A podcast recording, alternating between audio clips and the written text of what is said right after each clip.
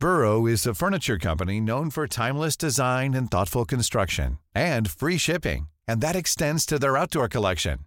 Their outdoor furniture is built to withstand the elements, featuring rust-proof stainless steel hardware, weather-ready teak, and quick-dry foam cushions.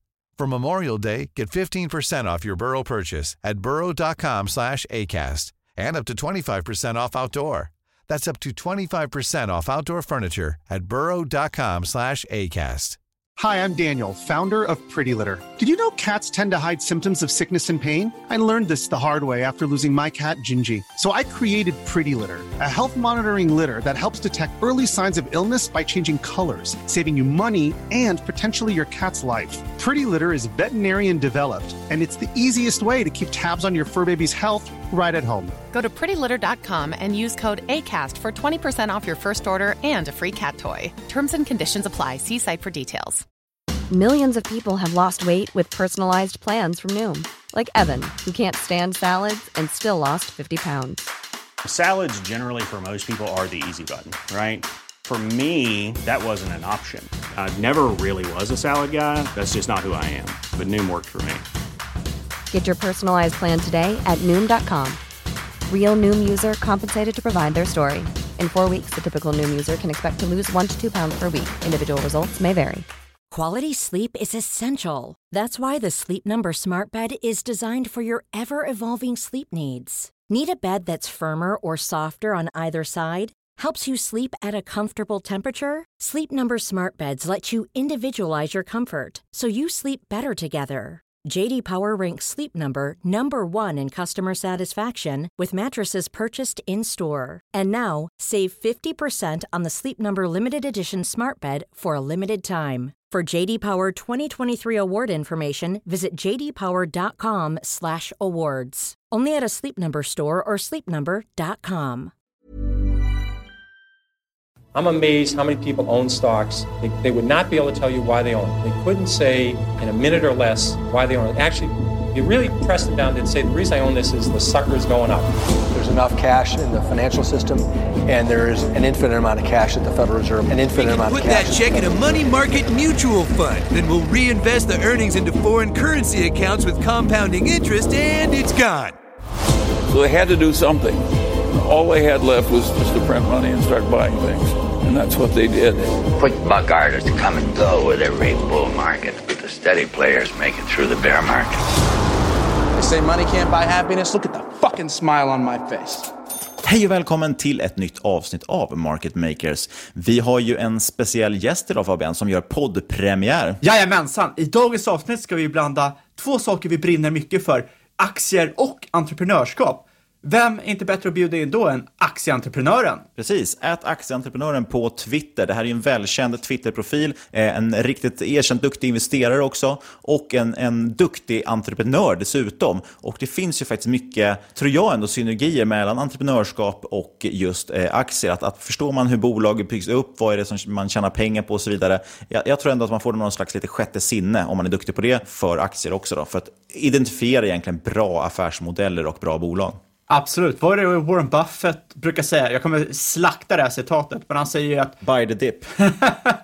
Nästan. Men han säger I'm a good investor because I'm a good businessman and I'm a good businessman because I'm a good investor. Det är inte så konstigt att om man är intresserad av att bygga bolag, att det har carryover till att investera. Det är trots allt båda bolag. Att äga en aktie, du äger en liten del av ett bolag, så att det är liknande kunskaper du måste ha koll på. Mm. En annan investeringsguru, JC, han sa ju det, I'm not a businessman, I'm a businessman. Som vanligt gäller att vi inte har någon rådgivning rekommendation i den här podden i alla fall. Det kan vi säga åtminstone. Vi berättar om vår process, hur vi tänker, gör alltid en egen analys och glöm aldrig att alla investeringar är faktiskt förknippade med risk. Du Fabian, om du fick välja, skulle du föredra att betala fullt pris eller halva priset för samma produkt? Den är svår. Eh, kanske halva priset. Vill du hellre betala höga avgifter än låga avgifter då? Oh, är det svåra frågor du kommer med? Låga avgifter? Mm, jag tänkte nästan det. Och därför tänker jag också att du lär älska veckans sponsor Saver.com som är fondplattformen med samma fonder som konkurrenterna fast det är just 30-50% lägre avgifter. Jag ser liksom inte hur man kan förlora på den här dealen. Ja, man hittar ju massvis av riktigt bra fonder hos Saver. Till exempel våra tidigare poddgäster som TIN-fonder och AAG-fonder. Och då är frågan hur det kan vara så billigt. Jo, så här funkar det egentligen. Att andra aktörer de roffar ju åt sig ungefär hälften av de här fondavgifterna som du betalar. Det tar de som provision. Men Saver har helt enkelt bestämt sig för att nej, vi betalar tillbaka det till dig som sparare, som vår kund. Och istället tar man ut en fast plattformsavgift på 0,09%.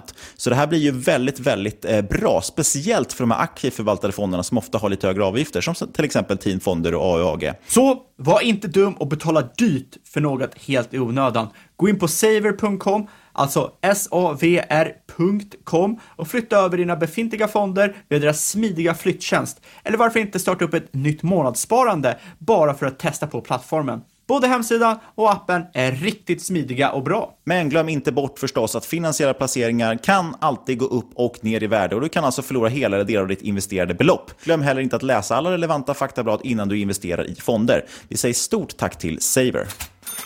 Då säger vi välkommen till podden Aktieentreprenören som du heter på Twitter. För de som inte känner till dig, vem är du och eh, varför heter du så på Twitter? Stort tack, eh, sjukt kul att vara här. Jag är eh, i 30-årsåldern, eh, från Lidingö ursprungligen, bor i stan nu med min tjej. Och jag jobbar med ett bolag som jag startade för eh, typ 10 år sedan, som jag är VD för idag. Och sen har jag även eh, ytterligare ett bolag där jag sitter i styrelsen. Ett bolag som jag också startade för ett par år sedan. Eh, ja, och utöver det så, så har jag massor, massor intressen. Eh, framförallt sport och träning, eh, men även så gaming och, och sådana grejer. Eh, och jag säger inte aktier där faktiskt. Jag tycker det är lite...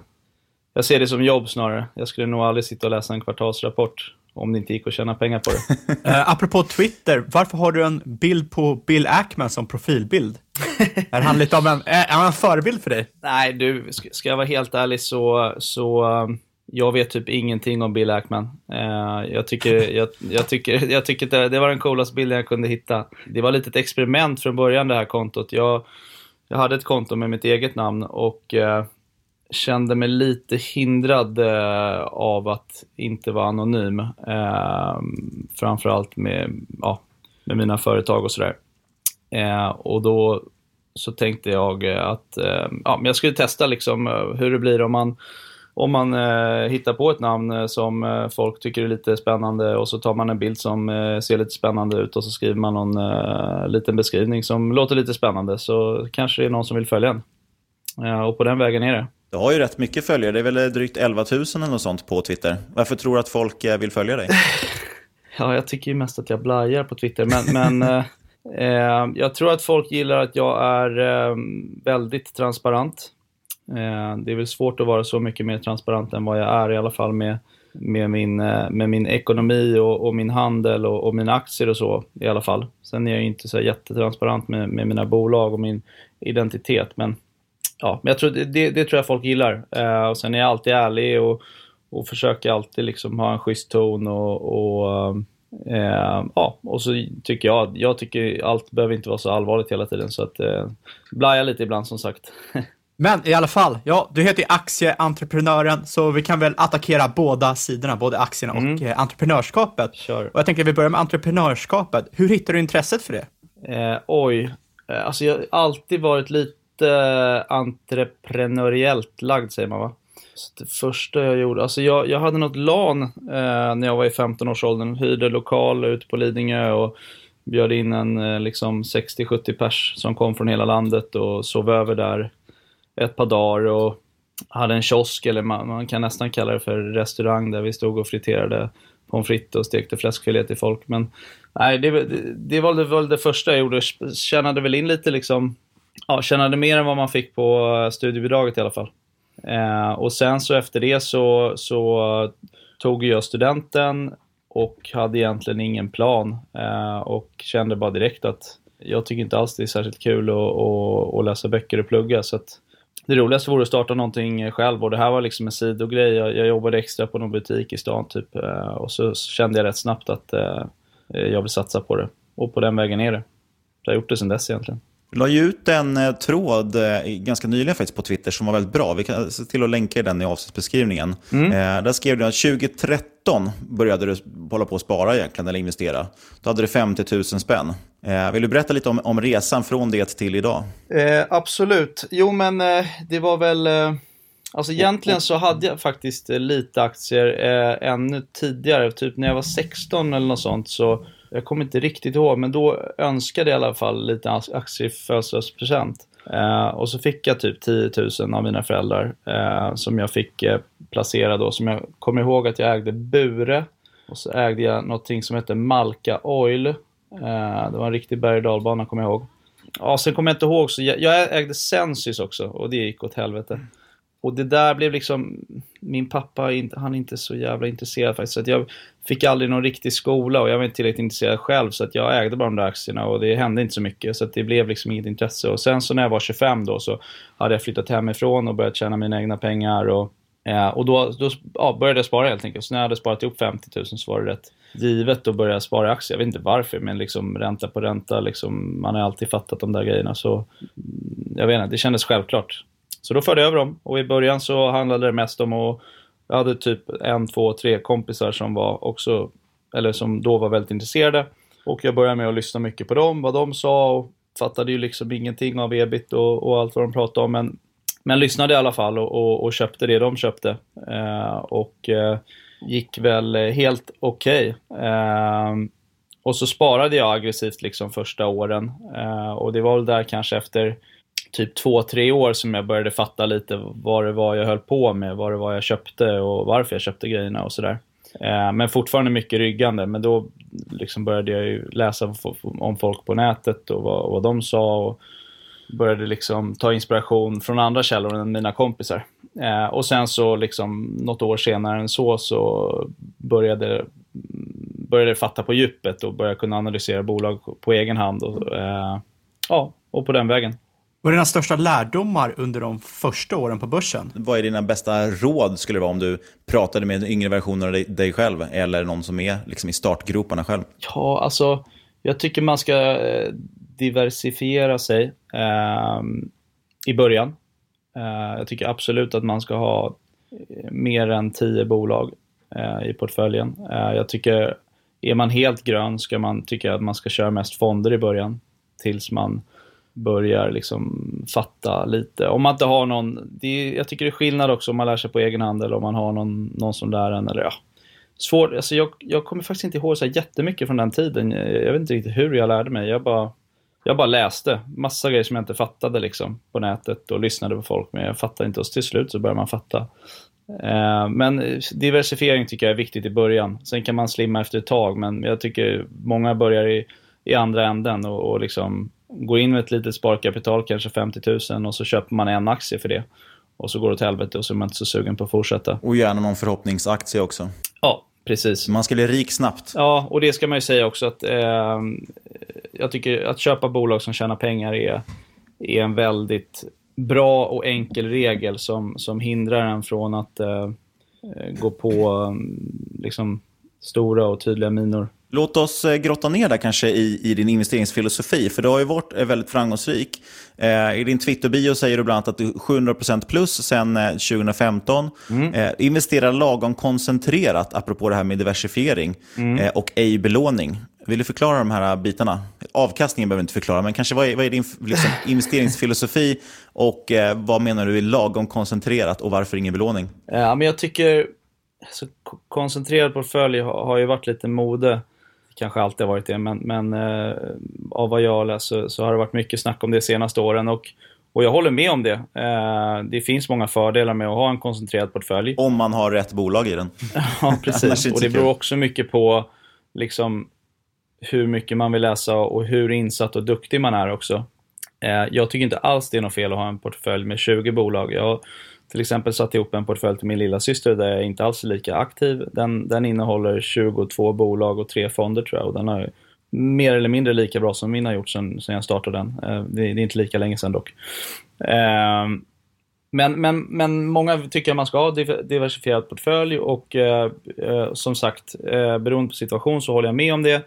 Eh, sen tycker jag att det finns en gräns. Jag tycker, jag tycker ingen ska ha mer än typ 40 i ett bolag. Eh, och således tycker jag inte heller man ska ha färre än tre bolag i portföljen.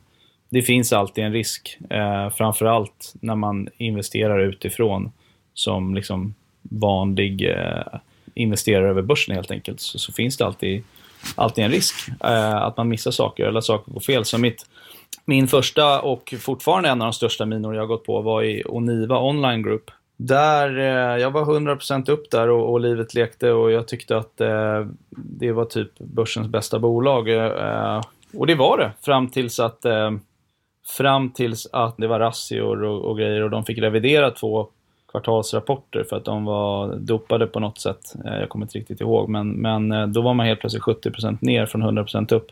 Den, den är svår att skydda sig från, eh, den typen av, eh, av misstag. Och då tycker jag att har, man liksom, har, man, har man bara ett bolag eller två bolag, då, då kostar det för mycket att göra ett sånt misstag. Men hade jag haft 30% av portföljen i ett sånt bolag eller 40%, ja då går det ändå att reparera.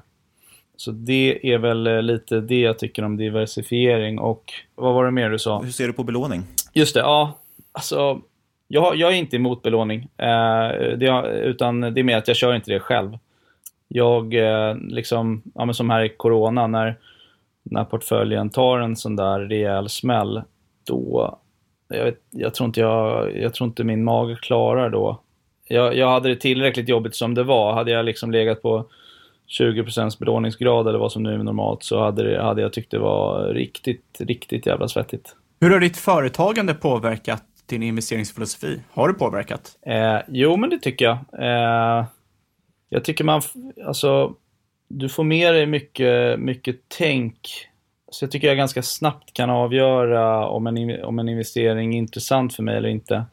Eh, och det tror jag har med, med erfarenhet från att man har drivit eget bolag att göra. Vi kan väl hoppa tillbaka dit till eh, corona som du nämnde. Hur agerade du i våras? Ja. Det känns som en obligatorisk fråga under år 2020. Ja, nej, absolut. Nej, det, var, det var intressant eh, och det var lärorikt. Eh, för att mitt företag eh, som liksom under alla år har, har stått stabilt och växt stabilt och alltid varit lönsamt. Eh, det påverkades och påverkas fortfarande väldigt hårt av corona. Och eh, vi tappade egentligen under liksom en månadsperiod tappade vi i princip halva vår eh, kundstock som vi hade byggt upp und, under ett par år. Och eh, att, att se det e liksom ens egna bolag där ändå ens inkomst kommer ifrån och så vidare, att se det stå i brand samtidigt som din, ditt sparande som du har byggt upp går från av vad man nu var 12% upp till 31% ner eller vad det var. Det, det, det, blev, det, det blev en rejäl press. Eh, och, och även, liksom jag bor, jag har liksom klart för stort bolån för min inkomst. Eh, och eh, det var ju mycket snack om att liksom bostadsmarknaden kommer också packa ihop. Och då tänkte jag liksom, okej okay, men nu går jag här Eh, från liksom nettotillgångar i kapital och lägenhet på ett par miljoner till att vara minus eh, x miljoner samtidigt som bolaget kraschar. Och, ja. Det var ett par jobbiga dagar där när det var som värst. Eh, och, och då var jag nära på att sälja av hela portföljen och bara Nej, nu, nu har jag kvar eh, 70% av min portfölj här som en försäkring ifall allt går åt helvete. Eh, det var liksom, ja, men jag, det var i princip att jag sov på det och sen så kom jag fram till dagen efter hur jag skulle göra. Eh, och som tur var så, så kom jag fram till att eh, jag eh, skulle inte sälja allt utan jag kom fram till att jag säljer allt som jag tror, allt, all, alla bolag där jag tror att verksamheten påverkas negativt på grund av Corona. Och sen så tog jag eh, merparten av de pengarna och ökade i de bolag eh, som jag trodde skulle gynnas av corona. Så att jag ökade i eh, Evolution, jag ökade i Paradox eh, och jag ökade i Gravity. Eh, det var väl framförallt de jag ökade i tror jag. Och sen sålde jag typ, eh, eh, ja jag sålde ju Kambi, eh, typ så här på 70 eller något, jag kommer inte ihåg exakt.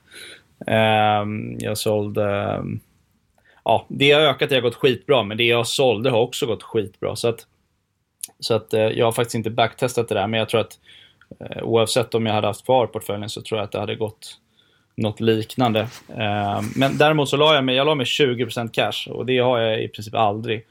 Ehm, och det var liksom min lilla försäkring. Och den låg där i en månad kanske. Men sen så allting lugnade. Det här, när det var som värst, när jag funderade på att sälja, eller när jag allokerade om, det var ju i princip på den absoluta botten. Eh, och det är ju så, när, när blodet rinner på gatorna, då ska man ju köpa, inte sälja. Eh, men jag la mig i alla fall kassa den en månad, så det kostade ju lite. Men som tur var så, så gick jag in där efter en månad. Och ett av bolagen som jag faktiskt sålde i Corona, det var ju Plaid, som jag ägt i eh, tre år nu. Eh, och som, som är mitt absoluta favoritcase. För jag trodde de skulle jag trodde de skulle ta jättemycket stryk, men eh, de gick ut rätt snabbt och sa att vi påverkas inte av det här. Och, och, och sen så, ja, sen så tror jag, tror jag det var Jake Moore också som, som övertalade mig om att äh, men det här, de gynnas ju till och med av det. Äh, och då kände jag bara, nu får det vara nog. Så nu köpte jag tillbaka alla aktier och lite till. Äh, så det, det, var väl ungefär så som jag agerade tror jag. Hur brukar du vanligtvis agera med portföljen och portföljsallokering? Brukar du ofta stuva om mellan bolagen eller brukar du mer köra en buy and hold-strategi? Men eh, buy and hold eh, är väl kanske inte jag, men, men eh, jag gör ju inte särskilt mycket transaktioner heller å andra sidan, så det är kanske det. Jag går alltid in på, på lång sikt. Eh, eh, jag har liksom ingen aning om hur, hur en aktie kommer gå på ett par månaders sikt, så att jag, jag försöker gå in på typ tre års sikt eller, eller ännu längre, fem års sikt. Och, eh, och liksom bevakar egentligen bolagets utveckling. Eh, och eh, så länge de fortsätter gå som jag, som jag tänkt så håller jag dem. Så länge jag inte hittar något annat som jag tycker verkar ännu mer eh, intressant. Och sen så kan jag liksom, ibland skalar jag om någonting går upp för mycket och, och, och tar för stor, för stor eh, plats i portföljen. Jag skalar lite Gravity till exempel för eh, skalar väl av liksom 25% av innehavet för, för ett par veckor sedan. Och, eh, och det, det är endast en, en riskhantering. Eh, eller vad man ska säga. Jag har fått en, en känsla för att, att jag, jag, tror att du är en sån person som har ganska mycket fingertoppskänsla när det gäller företags eller affärsidéer mm. kan man säga. Delvis såklart som, som med bakgrunden du har med, men jag kommer också ihåg att du hade en ganska rolig tråd på Twitter för några år sedan. Som jag tror du har pinnat, där du, där du sågade massa startups.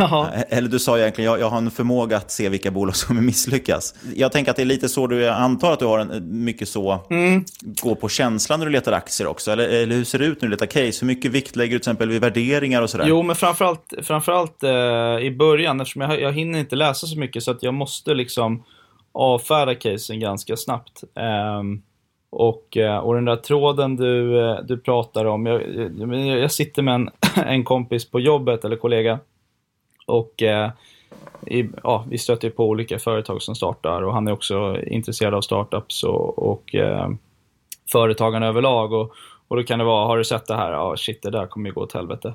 Och så mycket riktigt, ett år senare så, så slänger de in handduken. Eh, och så har vi skämtat om det och så, jag vet inte varför, så la jag upp den här tråden. Och det är inte min stil egentligen att, hålla på och såga. Den var ju skriven väldigt mycket med glimten i ögat, så tolkade jag ja. i alla fall. Nej, men och det försöker jag alltid ha. Nej, men och, och, nej, men, och, och, och så är det. Eh, jag, jag eh, ska inte säga att jag handlar bara på känsla, men, men eh, jag, eh, som sagt, jag, jag, jag, läs, jag hinner inte läsa så mycket så att eh, det blir mycket att jag, jag bara scrollar brus liksom en halvtimme, timme per dag och så, och så är jag ganska bra tror jag på att sålla ut det som är viktigt och relevant att läsa. Och, eh, och, och, med den liksom entreprenörsbakgrund jag har så, så eh, lyckas jag väl bilda mig en, en bra uppfattning med eh, inte allt för mycket information och tid. Köper du någonsin in något annat till portföljen än aktier? Kanske råvaror, räntor? Ingenting annat faktiskt. Eh, jag, kan, jag vet inte ens vad, ja jag vet för sig vad råvaror och valutor är, men, men eh, nej, men jag vet liksom inte ens hur man eh, tradar index eller vad man, nu, vad man nu tradar. Jag kan ingenting om sånt. Jag kan ingen teknisk analys. Eller. När du liksom kollar på case och sådär, vad är det som får dig att fastna för någonting? Vad, vad liksom får dina, tickar dina boxar så att säga? Och vad är varningsflaggor för dig? Väldigt ofta ofta så är det ju, ju eh, så är det produkter som jag själv eh, attraheras av. Tittar man på min portfölj så, så är det ju mycket, mycket gaming och jag, jag spelar själv. Eh, det är Played, jag har deras produkter numera både kontor hemma och på landet. Eh, jag har lite Fortnox kvar. Eh, och det, det hittar jag från att jag började köra det eh, med företaget jag hade Upsales och sålde det under Corona. Jag tycker fortfarande det är ett skitbra bolag och det är En produkt som jag har haft i 6-7 år och älskar den. Nej, men det är, det är, ofta det jag går på till en början, att jag attraheras av produkten. Och jag tittar mycket på produkten. Uh, jag, jag, tittar överlag ganska mycket på mjuka värden. Uh, så att jag, kanske, jag börjar ofta ganska snabbt ta en titt på liksom den ekonomiska utvecklingen historiskt. Kanske lite om det finns några estimat och sen så liksom eh, en liten servettskiss eller man ska säga, värdering och sådana grejer. Och så länge inte det eh, ser helt eh, galet ut så får, så börjar jag titta lite mer på djupet. Eh, och då, då blir det lite mer mjuka värden som liksom produkten och, och eh, kanske kulturen och ja, få en känsla av, av management och så vidare. Uh, nu har du nämnt uh, Plaid flera gånger här och vi har fått hur många frågor om Plaid som helst och uh, superhett på Twitter. Eh, du skriver mycket om Plaid också. Skulle du vilja dra en liten hisspitch i eh, podden, vad det är för bolag? Eh, ja, absolut. Det är ju alltså ett bolag som håller på med smarta hem. Och de gör då smart belysning till att börja med, ska man väl säga. Men det kommer nog vara ett rent belysningsbolag många år framöver.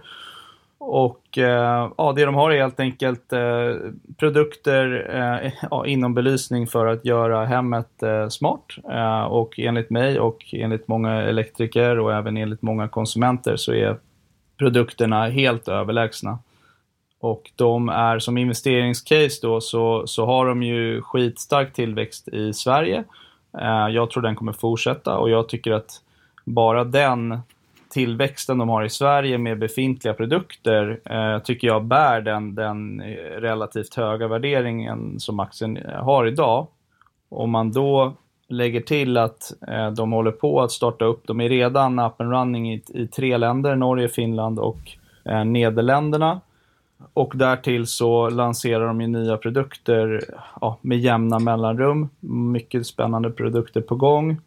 Eh, och sen även på, kan de ju växa jättemycket på företagssidan där de inte riktigt har kommit igång så här med eh, ramavtal och, och kontor och, och OEM-produkter eh, och så vidare. Eh, och får de traction, det räcker med att de får traction på en av dem där så, så kommer det ju vara ett supercase tror jag. Helt klart. De är ju en intressant fas. Alltså jag, jag var inne i dem också för något, för något år sedan. Sådär. Och, men då hade de fortfarande lite, tyckte jag, kvar att, att bevisa. Och nu känns det som, nu kliver man ju över till lönsamhet. Senaste kvartalet växte de över 100 procent. Mm. Eh, så det är otroligt häftigt. Och jag, jag håller med dig helt också om det här med, jag tänkte också att det skulle vara en riktig coronaförlorare. Mm. För jag tänkte, varför ska, elektrikerna kommer väl inte få springa runt och installera hus. Exakt. Men vi har väl en jäkla tur egentligen att vi har bott i Sverige och att det hanter, hanterats mm. på det sättet. Mm. Man fortfarande har kunnat liksom bygga grejer. Och folk har kanske till och med satsat ännu mer Precis, på Precis, de har ju gynnats av den här hemma fixar trenden. Det är jag helt säker på. Mm. Uh, så vi får se om, om det blir liksom uh, svårt att se att de ska hålla på att växa 100% uh, per kvartal. Det, det, går ju liksom inte. Det är ändå, nu är det inte en sak för, för tre, fyra år sedan när det handlar om några enstaka miljoner, men, men nu är det så här, nu omsätter de över 200 miljoner tror jag, rullande 12 år snart. Så att det är, nu ändå lite, lite större siffror. Men jag har bara fått bra intryck av liksom hela bolaget och, och jag tycker Babak verkar vara eh, sjukt duktig och eh, ja, jag, jag gillar allt med bolaget. Eh, jag har faktiskt inget negativt att säga om det som, som verksamhet. Nej, och jag tycker också, jag gillar ju egentligen inte hårdvara. Inte jag heller. Överlag. Det är generellt dåliga mm. marginaler. Men de har en jädrigt cool och unik position där delvis elektriker, alltså det kostar ju som, som mm. vanliga dimrar. Så att elektrikerna väljer ju det för att de vet att då får de mer försäljning och det är lättare att installera och bättre att installera. Så att det är riktigt, riktigt cool eh, position de har. Exakt. Eh, men det här är ju inte Played-podden. Nej. vad är dina andra stora innehav? Nu vet jag att du nämnde några, men det vore kul att höra. Mm. Liksom. Ja, men jag har faktiskt bara sex innehav just nu. Uh, och det är Played, uh, Evolution, Gravity, Paradox, Uh, och Mag Interactive har jag också. Jag tyckte du sa någonting om Kambi också. Nej, förut, men jag sålde den i Corona. Uh, så där har man missat ett par hundra procent. men shit happens. Det märks ju i alla fall på, på innehaven att du scrollar mycket Twitter. Ja. det känns som Twitterportfölj. Ja, men det gör jag. Den, har, den har blivit kallad Twitterportfölj både en och två gånger. Eh, men jag har inget emot det.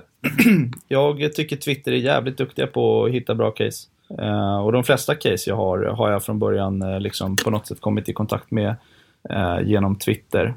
Alltså absolut inte alla, men, men definitivt en, en stor del. Ja, det är det. Jag, jag, kan bli lite trött på det ibland. Det är, framförallt om Evo mm. tjatas det mycket om att, att folk tror att alla äger Evo, mm. men det är ju en liten klick egentligen på finanstwitter och det är ju inte represent, representativt för, för hela Nej, världen. Nej, och jag fattar inte hur man kan håna de personerna som har ägt det här bolaget som är det bolag som har presterat bäst på hela börsen. Uh, nej, jag förstår verkligen inte det. Vill du dra hisspitchen för de här bolagen? Vi kan ju ta Evo först då, eftersom vi var inne på det. Ja, men Evo för mig är, eh, de tickar alla boxar. De är totalt överlägsna, eh, både när det kommer till produkt och eh, hur stora de är i dagsläget. Och eh, de är till och med så pass stora att man börjar fundera, eh, liksom, man börjar fundera på, okej, okay, men de har ju nästan hela marknaden. Hur ska de kunna växa mer? Jo, men nu växer ju hela marknaden eh, jag vet inte om det är 35 procent eller om det är 40 procent, men det är enormt mycket i alla fall. Och den lönsamheten de har är ju, eh, den är helt sanslös. Eh, jag har aldrig sett något liknande. Eh, när de lägger på när de lägger på, när de lägger på omsättning nu så de, de, det är ju liksom 85-90% som halkar ner på sista raden.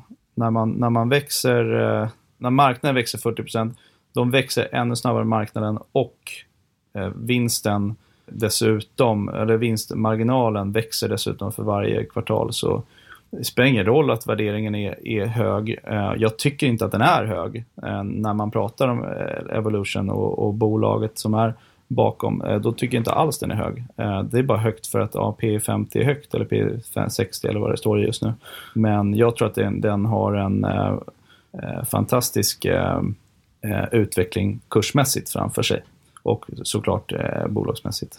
Skulle du säga något Fabian? Ja, jag ska bara inflika det här lite snabbt för de lyssnarna som kanske inte vet om Evolution Gaming, att det är en B2B-leverantör inom live-casino. Just det. Så har man det sagt. Precis, eh, det kanske jag skulle sagt. Ja, man, man, man, man förutsätter ju, för alla pratar ju om Evolution hela tiden. Så det är faktiskt ett av Sveriges största bolag nu. Och jag tror att det kommer bli, eh, om inte ett av Sveriges fem största, så tror jag det kommer bli Sveriges största bolag tids nog. Det pratas ju om, jag kommer faktiskt inte ihåg vad status är där, men det pratas ju om inkludering i OMXS30. Och det som framförallt är egentligen intressant för, sven, eller för investerare kan jag tycka, det är väl också att det amerikanska intresset ökar rejält oh. eh, i de här bolagen. Både Kambi och, och um, Evolution och eh, även kanske operatörerna på sikt också när de mm, blir större. Ja, det förstår man ju. Nej, och sen så eh, har jag Gravity, det här obskyra eh, lilla sydkoreanska eh, spelundret eh, som har eh, framförallt då ett stort eh, eh, varumärke som heter Ragnar Rök. Som är då enormt stort i Asien, Sydostasien framförallt. Eh, och det kan väl liknas med liksom Super Mario här, eller jag vet inte. Eh, ännu större skulle jag, skulle jag nog säga. Och eh, eh, de har haft eh, ett par stora spel och eh, egentligen varit stora på PC under många år. Eh, och har de senaste fem åren typ gått över och eh, liksom överfört eh, det här IP till mobil. Eh, och gjort det väldigt framgångsrikt. Eh, och haft eh, enorm tillväxt. Och nu i år då, i juli och nu i oktober, så har de släppt två stycken eh, nya eh, storsatsningar egentligen. Och eh, av, nu har ju eh, det ena då som heter Origin har ju bara funnits, eh, vad blir det, tre, fyra månader. Och det andra har ju bara funnits, eh, Next, eh, Next Generation har ju bara funnits, ja men typ, eh, om det ens i två veckor. Men hittills av allt att döma så ser de här lanseringarna fantastiska ut. Eh, och de, ska, de har ju bara rullats ut på enstaka marknader än så länge och kommer successivt då närmsta ett, två åren typ eh, rullas ut på eh, många fler marknader och eh, ja, de kommer öka både omsättningen men framförallt eh, vinst här brutalt. och de har haft en sjukt låg värdering, börjar komma upp i lite mer normal värdering. Eh, men det är fortfarande jättelågt värderat för att vara ett tillväxtbolag och, och de kommer verkligen visa att de fortfarande är ett tillväxtbolag här. Ja, både i år men framförallt eh, nästa år kommer bli eh, fantastiskt tror jag. sen så var det väl eh, Fortnox. Eh, det är väl egentligen mitt minsta innehav nu för tiden. Eh, och det är det jag har haft längst. Eh, och för de som inte känner till det så är det en, eh, vad säger man, B2B-leverantör eh, av ekonomisystem. Så att eh, mitt eget bolag till exempel använder dem för då bokföring och skicka fakturer eh, och göra löner och så vidare. Eh, vi använder faktiskt också deras eh, dotterbolag, eller om det är helt in inkorporerat nu, jag vet inte, eh, som heter Fortnox Finans då, där de eh, skickar ut fakturer åt oss eh, och eh, skickar ut påminnelser automatiskt eh, och vi kan skicka in kassor via dem och så vidare. Jag skulle faktiskt tro att det är där vi lägger, lägger störst pengar. Eh, och det är ett otroligt bra system och eh, det har liksom exploderat bland småföretagare de senaste åren. Det påminner lite om Plaids eh, situation där man där Plaid liksom Plaid är älskad av konsument eller av, konsumenterna och av elektrikerna. Så elektrikerna rekommenderar det till konsumenterna och konsumenterna ber elektrikerna om det. Så det blir som en dubbel moat som jag brukar kalla det. Och i Fortnox fall då så eh, ekonomi, eh, vad säger man, ekonomifirmorna, alltså de som bokför, eh, de eh, älskar Fortnox eh, och, och, eh, och det gör konsumenterna också. Så om vi skulle gå till en ny ekonomifirma då hade vi sagt att ja, vi kommer vilja köra våra grejer i Fortnox. Uh, eh, och hade vi inte kört Fortnox och skulle gå till en ekonomifirma så är det stor chans att de säger att ja, ni kommer köra det i Fortnox. Det var så det började för oss. Uh, de, firman sa till oss att eh, ni ska köra Fortnox och då sa vi okej, okay, gör vi det. Och då var jag jätteimponerad och då köpte jag aktien.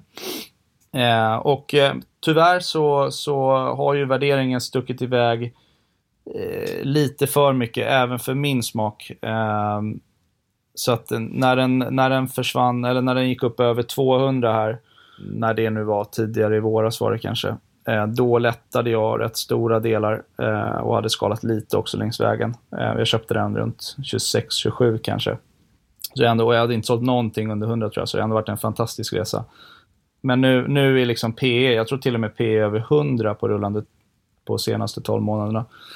Och då, då blir det för mastigt även för mig. Uppsidan blir liksom, ja, den blir begränsad. Även om den kommer säkert spöa index och säkert ha bra utveckling och jag har en liten slatt kvar. Eh, jag tycker också att det börjar bli lite oroande också med, med tammen där, säger man väl, total, eh, alltså marknadsstorleken. Eh, för de är ju bara verksamma i Sverige och eh, Sverige, det finns bara ett visst antal småsparare och jag, vet inte hur, jag kommer inte ihåg hur stor, marknad de, hur stor del av marknaden de har, men jag tror att de börjar närma sig typ halva marknaden. Eh, de har väl en 300 000 kunder och jag vet inte hur många småföretagare det finns, men det, det är under en miljon i alla fall. Frågan är om inte, alltså, nu lanserar de ju nya produkter och, och, och average revenue per, alltså snittomsättningen per kund är, är ju enormt låg, så där finns det ju fortfarande jättemycket potential. Eh, men frågan är om inte de måste utomlands tids nog. Och det tror jag till en början kommer att kosta. Men som sagt, jag tror fortfarande att det är en bra investering och eh, jag har en liten slatt i portföljen. Eh, så vi får se, det blir spännande att följa i alla fall. Fortnox är ju jävligt intressant på så Det var ju också en sån, jag trodde skulle bli en coronaförlorare. Mm. Även, faktiskt redan förra året, 2019, så hade man ju rekordmånga eh, konkurser bland eh, småföretagare tror jag det var ja. eh, i, i, Stockholm, om, eller om det inte var i hela Sverige. Och det tänkte jag också var en sån sak som skulle slå mot Fortnox, men nej, de fortsatte liksom. De, de pressar ut mer och mer produkter på de befintliga kunderna också förstås för att kompensera. Ja. Eh, och även under corona har de gjort fantastiska kvartal också.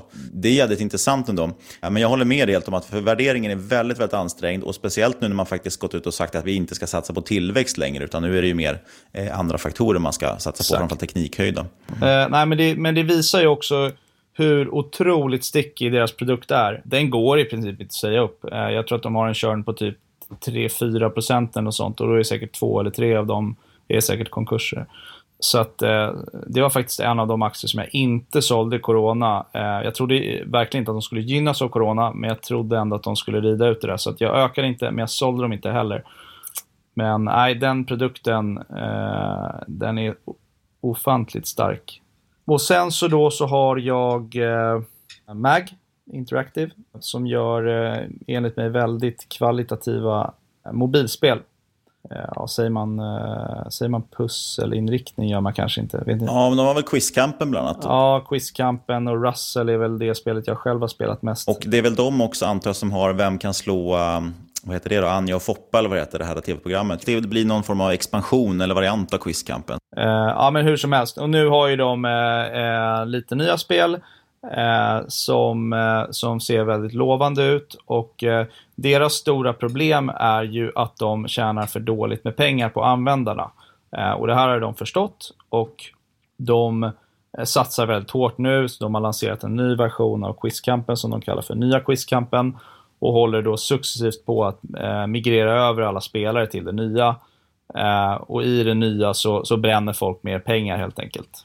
Så det är lite det man bettar på i det här caset, att de ska tjäna mer pengar på, på användarna helt enkelt. För de är sjukt bra på att släppa spel som lockar användare och som, som folk spelar. Jag tror att de aldrig har släppt ett spel som har under en miljon nedladdningar. Eh, är det va? Eh, nej, så det, det, det, de är jäkligt duktiga. Det, det är risk i det caset såklart. Eh, men eh, jag, jag tror på dem. Hur ser intresset ut för Quizkampen nu för tiden? Första versionen släpptes väl för rätt många år sedan? Nej, men uh, Quizkampen är fortfarande skitstort. Jag spelade, jag kommer inte ihåg, det, är säkert, det måste vara fem år sedan man började spela Quizkampen. Uh, och jag kan personligen inte förstå hur man sitter och spelar eh, det där fortfarande efter fem år, men eh, jag vet att eh, typ min farbror som jag spelade med för fem år, han ser jag fortfarande sitta och spela med min mamma. Liksom, så att folk ger sig fan inte. det är helt, helt otroligt vad, vilken, vad folk spelar de där spelen länge. Alltså, det är, man tröttnar inte på sådana här spel om det väl har satt sig. Man ser ju fortfarande folk spela Wordfeud. Det var typ det första spelet som kom till iPhone någonsin, känns det som. Mag, Mag Interactive är rätt spännande. Där, där handlar det väldigt mycket som du säger om, det är egentligen marginalförbättringar. Mm. Jag är alltid dock lite rädd för de här, jag ska inte kalla det för en turnaround, men ändå att man ska försöka förändra någonting. Å andra sidan verkar de ju ha haft bra resultat redan i nya versionen av Quizkampen. Ja, precis. Det här är inte en turnaround tycker jag, eh, utan det är ju eh det är ett bra bolag som visst, de, de eh, är ju inte lö särskilt lönsamma än. Liksom. De, de ska ju bli det här, eh, men det blir de snabbt om de får upp de här nyckeltalen. Ja, nej, så att, nej, men jag tycker det, det, är ett bra case. Eh, det är väl mitt eh, typ mellan, mellanstort innehav i, mitt, i min portfölj. Eh, och sen så tror jag att det enda som jag inte har nämnt är nog Paradox. Det är mitt näst minsta innehav.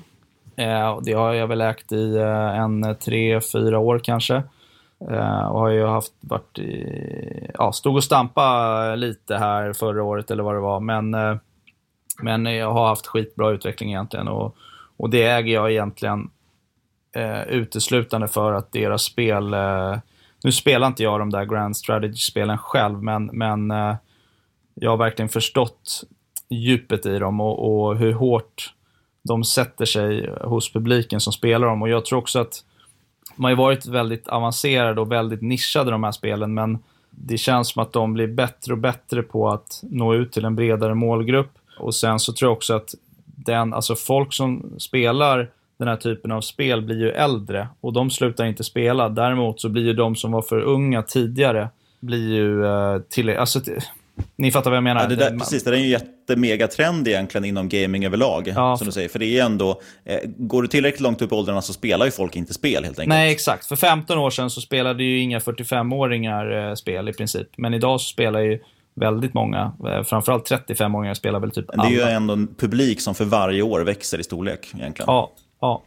Och värderingen i Paradox är ju hög, eh, men eh, ja, den är hög. Men, men inte så jävla hög som i till exempel Fortnox fall. Så att, men som sagt, mitt näst minsta innehav. Svårare har jag alltid tyckt med, med Paradox. Det känns som jag sitter och recenserar din portfölj. Jaha, men kör. men det är bara för det är samma typ av bolag som jag kollar på. Det är många av de här som jag både äger och har ägt aktier i. Mm. Eh, men, men det som alltid varit svårt med Paradox, det är att där måste man ju alltid vara lite långsiktig. För det, det är väldigt slaget där tycker jag mellan kvartalen. Mm, så är det. Så är det verkligen. Och det är inte egentligen någonting negativt. Men, men det är lättare då liksom att titta på ett Fortnox som bara konstant ja. växer hela tiden. Ja, men och där, där tycker jag att jag är bra på att bara, jag köper bolagen och så, och så lägger jag dem åt sidan. Och, och som jag sa, jag kommer inte ihåg hur länge Paradox har stått och stampat mellan 120 och 220, men det är lätt ett, ett och ett halvt år i alla fall. Och likaså Gravity var, var jag ju liksom, jag vet inte, jag var väl ner 50-60% där som värst. Jag hade väl ett gav runt 35 och den var väl nere runt 18-20 någonstans, 22 kanske. Men har man tålamod, jag låg i G5 i tre och, efter tre och ett halvt år var jag, var jag minus 5% i G5. Det var ju rätt frustrerande kan jag säga. Men sen ett år senare det var jag 2000% plus. Så att, eh, där, tålamod eh, är jag bra på. Det är en styrka. Jag tänkte hoppa tillbaka till det här vi pratade om eh, startups och känslan för vilka startups som inte kommer mm. flyga. Vad ser du för startups idag som är överhypade? Nej, fan jag har ingen sådär konkret på rak arm, men det är en jävla hets tycker jag om att ta in pengar och, och eh, man läser ju bara på, på Breakit Digital så läser man bara om de som har plockat in mest pengar. Man läser aldrig om de som, som eh, liksom... Tjänar mest håll, pengar. Ja, som har hållit på i tre fyra år och redan tjänar 5 miljoner per år liksom. Eh, vilket jag tycker är mycket ballare än att ta in 20 miljoner och, och bränna liksom. Det finns ju hur många som helst och det är skitmånga som inte kommer att överleva. Sen så lever de ju ofta förvånansvärt länge för att folk bara fortsätter pumpa in pengar. Men... Man måste ju, för, att, för om, om, bolaget konkar så blir ju din initiala investering värd noll. Så du måste ju fortsätta stoppa in pengar. Det är bara att kolla WeWork, är ju ja. det största exemplet. Ja, jag precis tänkte på det när du sa, när du sa det där. Men äh, fy fan vad dyrt det kan bli äh, om man bara fortsätter. Men för de som kanske är intresserade av sin egna startup eller att starta eget bolag, har du några tips eh, hur man ska gå till, vad man ska tänka på om man vill eller ska starta bolag? Ja, absolut. Jag tycker man ska tänka på, eh, liksom, gör det inte för svårt med, eh, med idén. Det är väldigt många som fokuserar mycket på idén. Ja, är det här en bra idé? Ah, shit, de där har redan gjort det. Eller folk ska liksom uppfinna eh, hjulet på nytt och generellt sett så de idéerna lyckas ju jävligt sällan. Sen är det klart att någon jävel blir dollarmiljardär, men, men det är ju otroligt ovanligt. Satsa istället, liksom ta någonting som någon har gjort och gör det lite bättre bara och kör. Det, det kommer gå bra. Eh, så liksom, folk brukar väl säga att det är 97% genomförande och, och 3% idé och det, det håller jag verkligen med om. Eh, sen så Tänk på att saker tar alltid mycket längre tid än vad man tror. Så mycket längre tid. Eh, jag kommer ihåg att jag trodde, jag tror att vi startade vårt bolag runt årsskiftet 2008.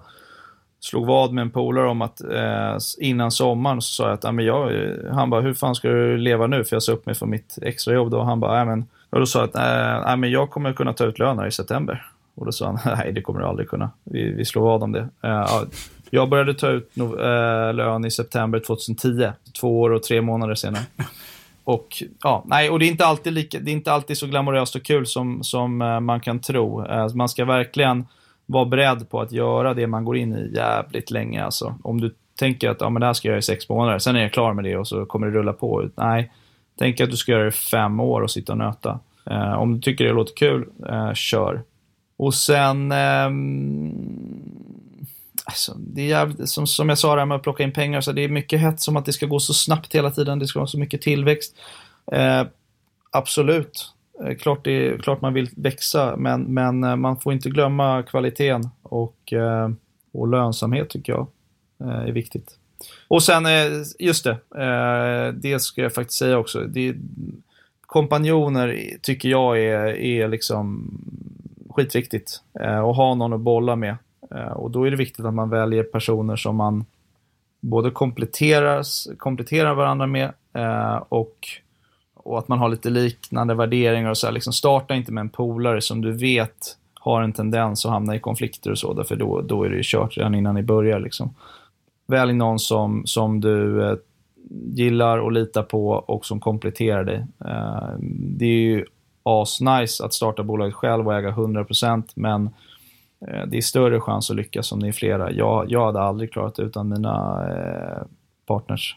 Jag tror att det var eh, Embraces vd Lars Wingefors sa ju det i någon intervju i Affärsvärlden nyligen. Han ser det som att man hellre äger ju en liten del av någonting som är framgångsrikt och stort än att äga 100% av något som inte blir någonting riktigt. Det håller jag verkligen med om. Samtidigt äger han ju mer än hälften av sitt bolag. han har uppenbarligen eh, varit mest den som har startat det. Eh, han är imponerande. Men du, vi pratade ju om att det inte alltid är så glamoröst. Apropå det, hur ser du på FIRE-trenden? Det vill säga mm. det här med att pensionera sig tidigt helt enkelt och leva på sitt sparkapital. Är det något du är sugen på? Jaha, men jag gillar att diskutera den. Eh, för att jag är lite... Eh, jag är lite emot båda läger, så att jag brukar alltid hamna lite i diskussioner där. För att jag tycker att... Alltså så här, jag, jag, jag respekterar och tycker, till, jag tycker det är asballt med folk som liksom har en dröm och så sparar man stenhårt och så liksom slutar man jobba och man kanske hatar sitt jobb. Och det, det jag har full respekt för det. Och jag tycker det, liksom, det värsta är ju folk som lever paycheck to paycheck och så dessutom kanske de tjänar bra men klagar ändå på att de aldrig har pengar och alltid tomt en dag innan lön och så. Det, det tycker jag är eh, hemskt faktiskt om jag ska vara ärlig. Eh, jag får kalla kårar av det.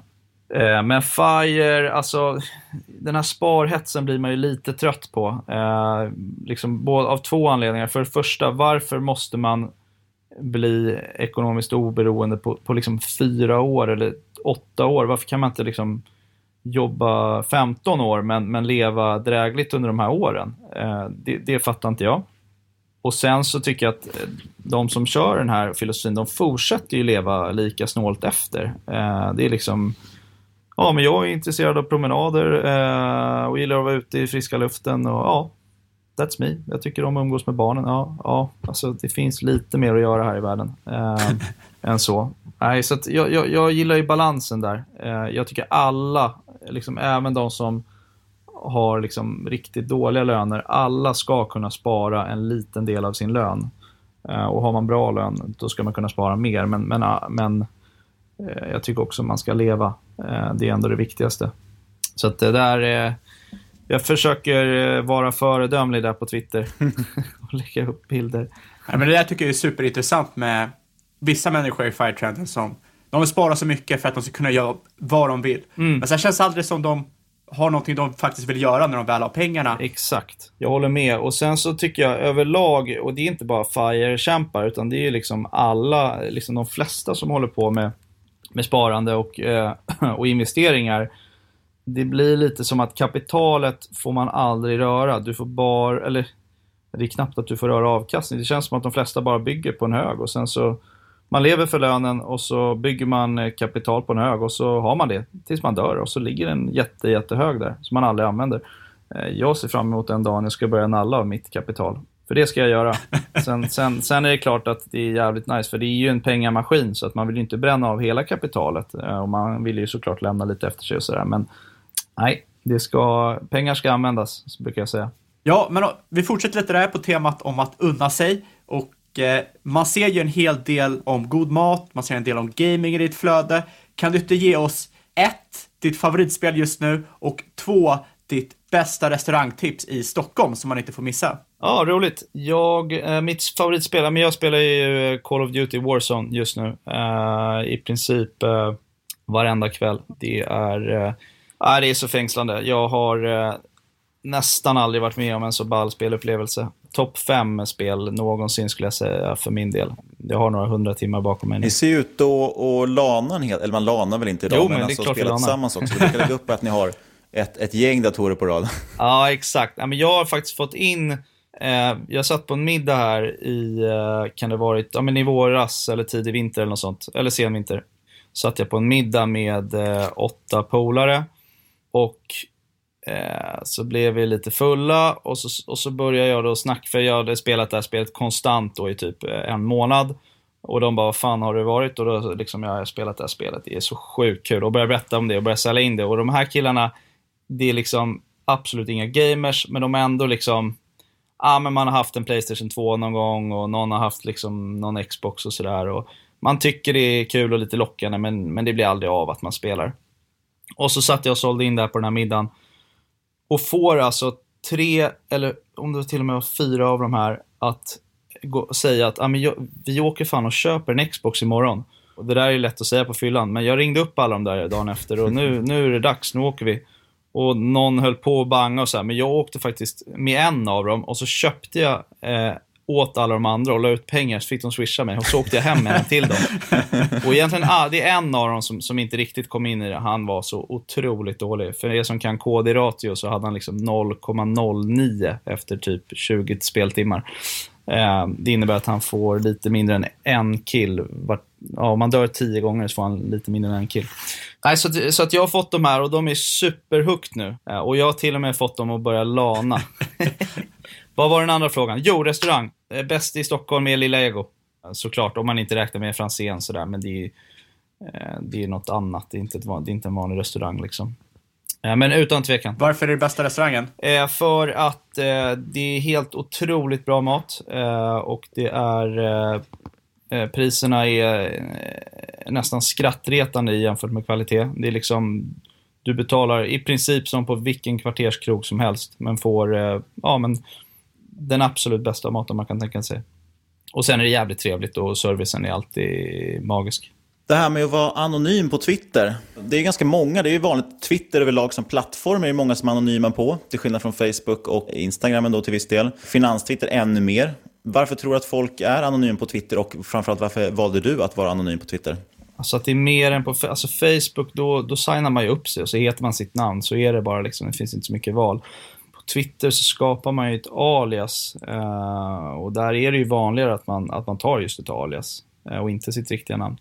Eh, och jag själv, eh, ja men jag har viss problematik med, med bolag och anställda och så här, att jag vill inte, vill inte, ja jag vill vara anonym där helt enkelt. Eh, och sen av andra anledningar, att jag är helt transparent med hela min ekonomi och sådär, så eh, vill man gärna inte att det knackar på här eh, någon dag. Någon som ska ha ens grejer. Och, så lite, så det, är, det är fler fördelar än nackdelar tycker jag med att vara anonym. Sen är inte jag så superanonym. Om man gräver lite så så är det nog inte särskilt svårt. Det är en och annan som har, som har skrivit DM och skrivit Hörru du, när du säger det där så kan man lista ut vem du är, bara tips liksom.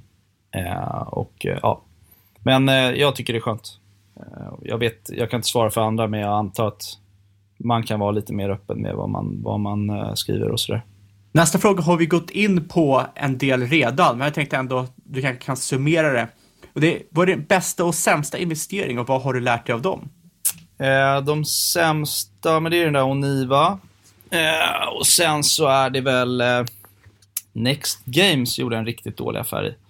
Det var inget jätteinnehav. Oniva var ju väldigt stort på den tiden. Eh, en stor del av min portfölj, så den, den tog ju hårdare.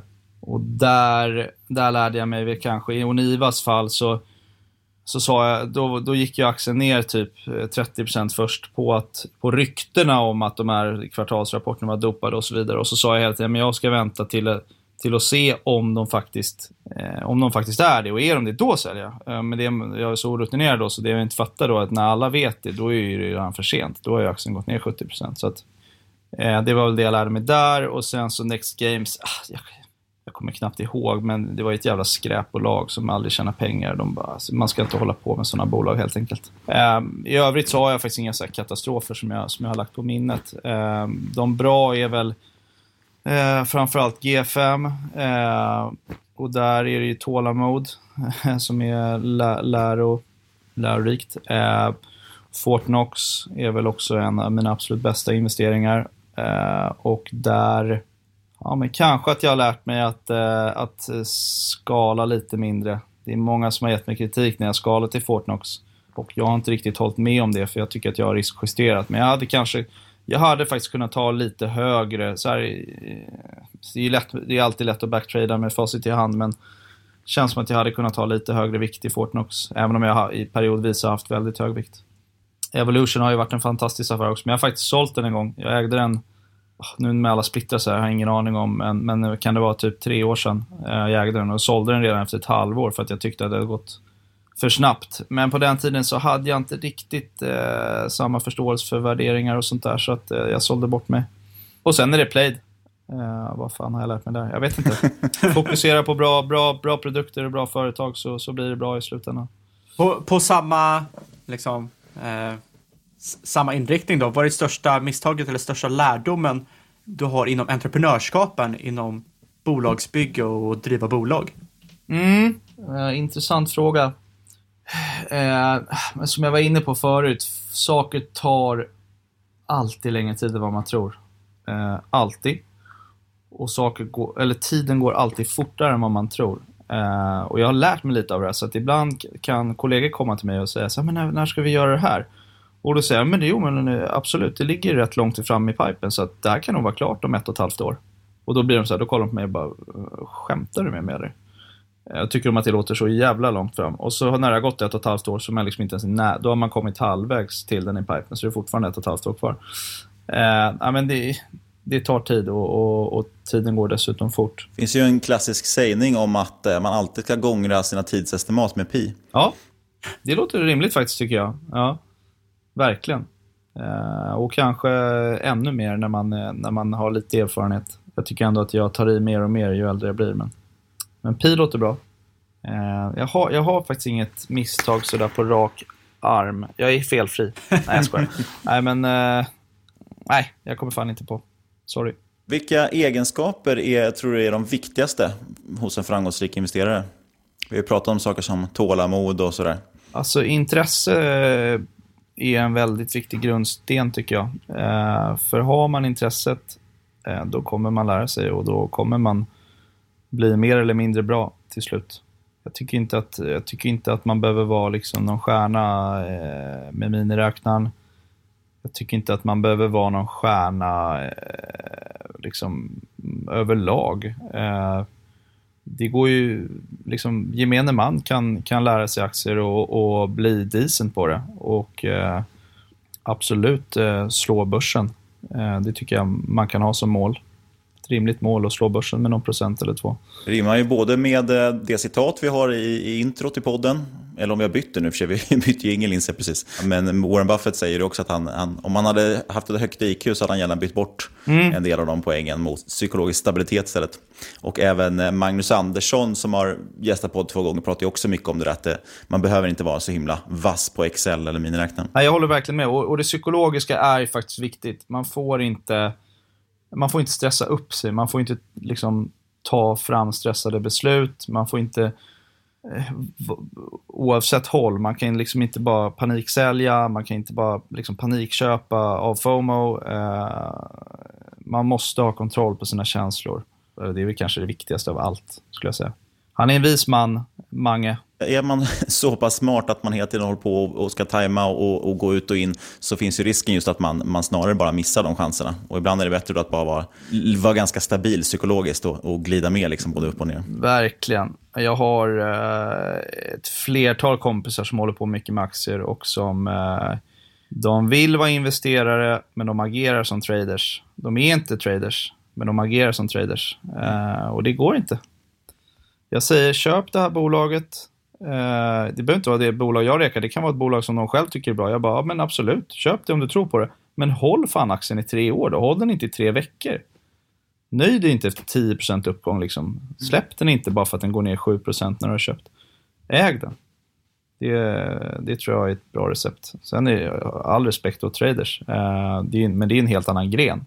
Då måste man ju gå in för det om man ska, om man ska vara trader, och då får man ju vara trader kan inte hålla på med någon form av med, liksom, halvmesyr. Ska vi ta en sista fråga Fabian? Ja, absolut. Och det är helt enkelt ditt bästa tips just nu, oavsett om det är bok, film eller varför inte ett wakeboardmärke? wakeboardmärke, ja men det är bara eh, Hyperlight som gäller. Nej men eh, bok, eh, jag, jag typ aldrig läst en bok. Jag läser jävligt långsamt alltså. Jag har alltid stört mig på det. Tycker det är mycket skönare att kolla film. Men jag har typ bara spelat kod senaste halvåret, så jag har inte kollat några filmer. Jag, alltså jag går en del på bio. Uh, vad fan såg jag där senast? Var det Parasit? Var det bra? Alltså, jag, vi tänkte ju ett allmänt tips bara just nu. Det låter ju som att kod kanske är tipset i och för sig. Ja, kod är fan, sätt igång med kod alltså. Om ni har minsta, eh, tror att ni kan tycka det är minsta kul så bara kör. Det är, det är helt magiskt. Och om man känner att man inte har råd att köpa ett Xbox, då hör man bara av sig till det så lägger du ut. Ja, det vet jag fan. Jag lägger, jag lägger ut ett swishnummer på, på Twitter. ja, exakt. Nej, men vad fan. Alla på finans Twitter, eh, more or less, har råd med en Xbox. Det går ju fan att ta. De kostar typ 1800 eller något. Det är helt osannolikt billigt nu för tiden. Så, och spelet är ju gratis dessutom. Det är helt sjukt. Jag har köpt någon gubbe för 50 spänn liksom. That's it. Eh, ja, det är helt sjukt det där med free to play alltså. Men jag har någon polare som har lagt 5-10 tusen spänn, så man fattar ju vem det är som pröjsar för Ja, det är väl, jag tror det är 0,4 procent av spelarna som står för nästan alla intäkter. Eh, ja, det är så sjukt alltså. Det är sjukt. Det brukar ju vara någon som har glömt att slå igång eh, säkerhets eller så föräldralås på sin telefon. Så sitter ungen i baksätet i bilen och bara klickar, klickar, klickar på köp. Ja, De har ju hört några sådana historier. Stort tack för att du gästade podden. Tack själva. Skittrevligt. Superbra avsnitt och eh, skön avslappnad stämning känns det som att vi fick till idag. Eh, jag hoppas att ni som lyssnar också gillar det här och eh, Vet du vad man kan göra Fabian, tänker jag? Man kan ju faktiskt tagga oss på Twitter, at marketmakerspod, eller mejla till podcast at marketmakers.se om man har förslag på fler bra gäster och spännande profiler som man tycker vi ska träffa i podden. Nej, men jag håller med Niklas. Det var, jag tyckte det var en fantastisk intervju och jag kan ju bara liksom reka alla, gå in på Twitter, spana in aktieentreprenören. Han har sin portfölj på Shareville så man kan eh, kika in den. Och eh, Det var ju skitkul att han kunde dra sina hisspitchar för sina bolag i portföljen. Men för transparensens skull kanske vi ska gå igenom eh, vilka bolag vi äger. Om vi äger några. Äger du några? Ja, men precis. Så att det inte finns några eh, intressekonflikter, eller vad man säger. Det är så, jag känns ju som att jag har, eh, äger halva hans eh, portfölj ungefär. Eh, det är till och med mer än halva portföljen. Eh, jag har ju aktier både i Played, Evolution och Gravity. Och sen har ju du och jag faktiskt eh, Fortnox i vår eh, gemensamma bolagsportfölj. Och jag har faktiskt fått frågor om det. Nu, nu, går jag in på en liten avstickare, men jag har faktiskt fått lite frågor om det just att, för jag redovisar ju mina innehav en gång per månad på Twitter, hur portföljen ser ut och man agerar agerat under månaden och sådär. Eh, och då har jag fått en del som har frågat just om, eh, om man kan, vi kan lägga ut bolagsportföljen också. Så det, det kanske vi kommer göra, då får man hålla utkik på, på min Twitter då, tänker jag.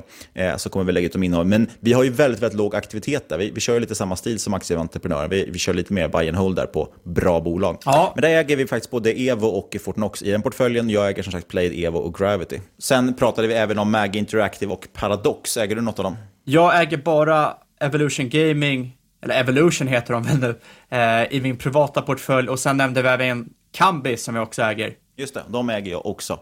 Nej, det är GV i bolagsportföljen, förlåt. Eh, också ett, ett trevligt fint bolag. Men hörni, vi ska också köra vår vanliga disclaimer, för det är ju viktigt att tänka på att inget du hört i den här podcasten ska ses som rådgivning.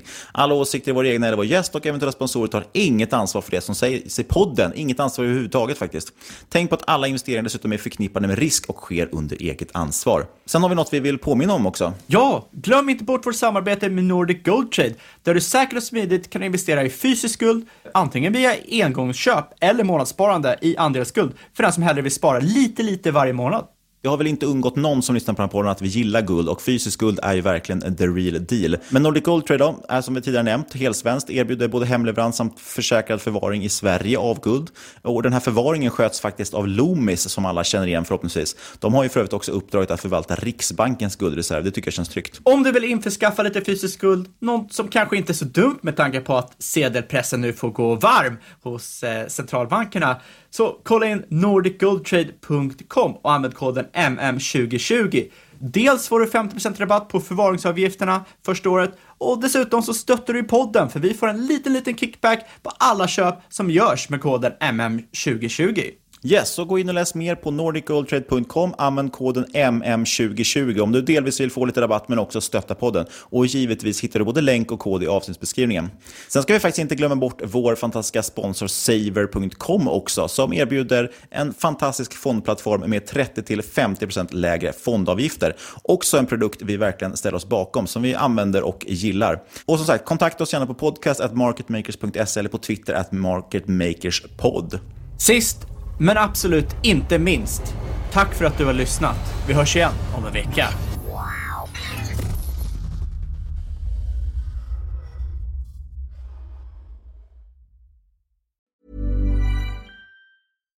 If you're looking for plump lips that last, you need to know about Juvederm lip fillers. With Juvederm Volbella XC and Juvederm Ultra XC, your lip look, whether it's subtle or bold, can last up to one full year with optimal treatment and no additional maintenance. Find a licensed specialist and see if it's right for you at juvederm.com today. That's J U V E D E R M.com. Add fullness to lips in adults over 21 with Juvederm Volbella XC or Juvederm Ultra XC. Do not use if you have severe allergies or a history of severe allergic reactions, or if you're allergic to lidocaine or the proteins used in Juvederm. Tell your doctor if you have a history of scarring or taking medicines that decrease the body's immune response or that can prolong bleeding. Common side effects include injection site redness, swelling, pain, tenderness, firmness, lumps, bumps, bruising, discoloration, or itching. As with all fillers, there's a rare risk of unintentional injection into a blood vessel, which can cause vision abnormalities,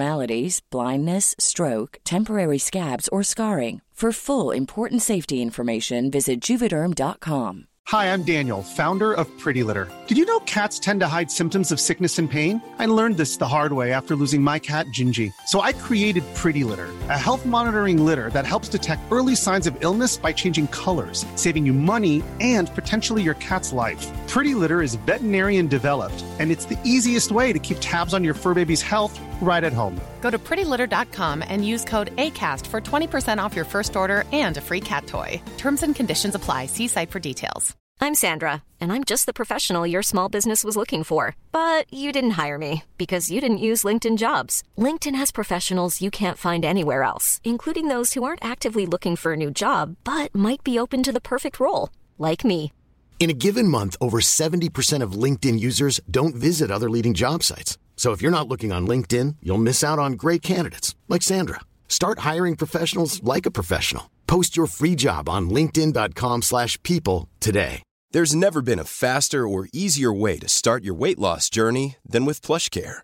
PlushCare accepts most insurance plans and gives you online access to board-certified physicians who can prescribe FDA-approved weight loss medications like Wigovi and Zepbound for those who qualify.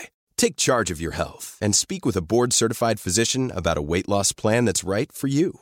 Get started today at plushcare.com slash weight loss. That's plushcare.com slash weight loss. plushcare.com slash weight loss. Quality sleep is essential. That's why the Sleep Number Smart Bed is designed for your ever evolving sleep needs. Need a bed that's firmer or softer on either side?